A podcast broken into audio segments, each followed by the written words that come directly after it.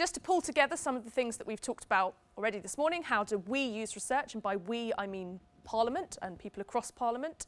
Uh, developing background knowledge, checking accuracy of the materials we produce, so that might be uh, Select Committee clerks, it might be House of Commons library researchers, um, briefing members and developing research papers and reports. So that's a lot of the things you've been hearing about from Graham and Elena and Caroline this morning. Um, identifying specific researchers with which to work. So that might be asking witnesses to come in and talk to select committees. Um, it might be some of the longer term work that Post and the library are doing that they want to um, they, they want to work with researchers on. Um, it might be uh, employing specialist advisors on select committee inquiries as well. Uh, assisting with forward planning, so particularly with post, there's a bit of horizon scanning. The scrutiny unit have in the past also brought together kind of seminars for committees at the start of a parliament to do a bit of horizon scanning about what inquiries might be coming up, so they would invite academics to those. Um, so that's quite an interesting area for us potentially to look at for the future. Uh, supporting the improvement of services, this is th those kind of things I mentioned, particularly the students within the scrutiny unit who are looking at our own services and how they work and how they might, um, how they might uh, be improved. So those are kind of drawing together some of the themes we've already talked about. How do we identify relevant research or researchers? I think that I could probably say this list is in probably in order of importance of how we find people uh, generally.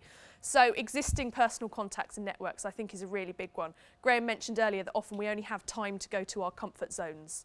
Um, so it, it is people that we know, particularly with select committees. If you know that there is a particular academic who can give a really good evidence session, um, who can talk very knowledgeably and, very, and, and do that kind of translation, um, you would potentially tend to go back to those people. But also it's, again, the lack of time, which you've heard about this morning, to, to make new contacts.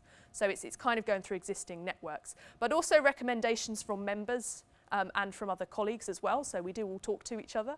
Um, but also a member might be bringing in a piece of research to a committee and saying, I think we should get this person in, for example, if they've seen it. Um, contact from proactive researchers, we like this one. So, you know, there, there is a bit of an onus on you to let us know that you're out there, as it were, and make sure your work is there and visible. Um, we do use Twitter and you know alerts and news feeds and things like that. Twitter, I think, is a big one, particularly for the library and for posting, finding, uh, following people and finding out what's going on. Internet search engines, so a little bit of googling going on. Uh, sometimes specialist search engines, um, and when people have time, networking at events. But you've heard a bit about the time constraints that people have to actually get out and about at events. So th that's kind of drawing together how we use research, how we identify researchers. Um, now, this is, this is where we're kind of being really honest about the challenges and the barriers that we have. So, like I said, this has come from this workshop we had with about 40 people within Parliament.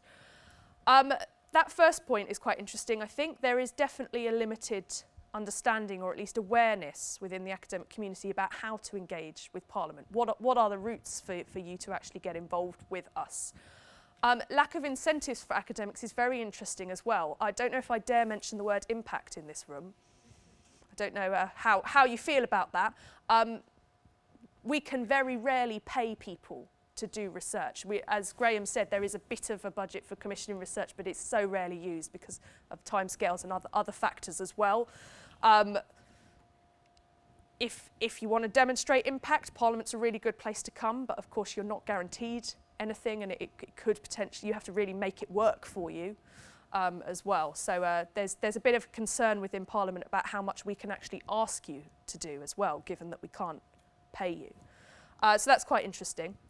Mismatch between the nature and the needs of you and us. Um, you've heard about the incredibly short timescales that are worked to at Parliament. The fact that we're very member driven, we're very responsive, so we're kind of only relying on what members of either house are asking us to do. And that doesn't really fit with the way that you might be working. So there's, there's a funny kind of mismatch there as well. Um, Elena said that uh, if she finds a good abstract, that's fantastic. Um, a lot of people across Parliament are finding there is a lack of that kind of concise and accessible abstracts or summaries. Um, you don't have time to read your thesis, so those, those summaries are really um, quite key. We've talked actually about the lack of access to research commissioned by government, which I know is, was quite, is quite surprising to some people that we don't have access to government research, but we don't have any more access than you do. Um, and this last point is, is quite interesting for us, particularly the work that, that I'm doing at the moment about how we, how we strengthen these links is within and across Parliament, we don't actually have a strategy for how we use research in this way. So that can make it a little difficult for us to try and use it consistently, for us to have kind of senior buying and support um, for working with researchers. So that, that's partly what we're trying to change with this work. But I think it's an interesting point for us to tell you that actually we're, we're struggling with. Um, I mean, there's some very interesting points about that, like the fact that we don't really have any budget to um, have subscriptions to expensive journals or anything like that. And that's kind of part of this lack of strategy for using research.